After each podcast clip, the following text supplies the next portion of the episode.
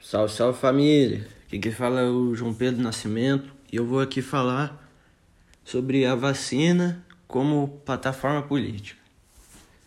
O movimento anti-vacina no Brasil vem sendo usado disfarçado em fake news e declarações sutis de alguns governantes e políticos, a fim de desmoralizar e criticar aqueles que estão à frente do produto que pode nos tirar dessa pandemia.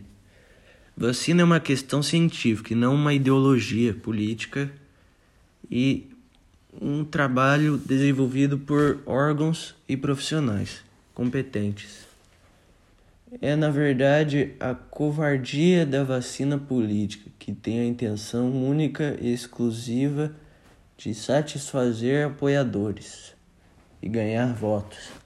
A falta de conhecimento e de acesso a informações faz que uma grande maioria de eleitores acreditem e divulgam esses fatos como verdadeiros, fazendo que as pessoas não queiram se vacinar. E com isso se estende por mais tempo e período da pandemia. É isso.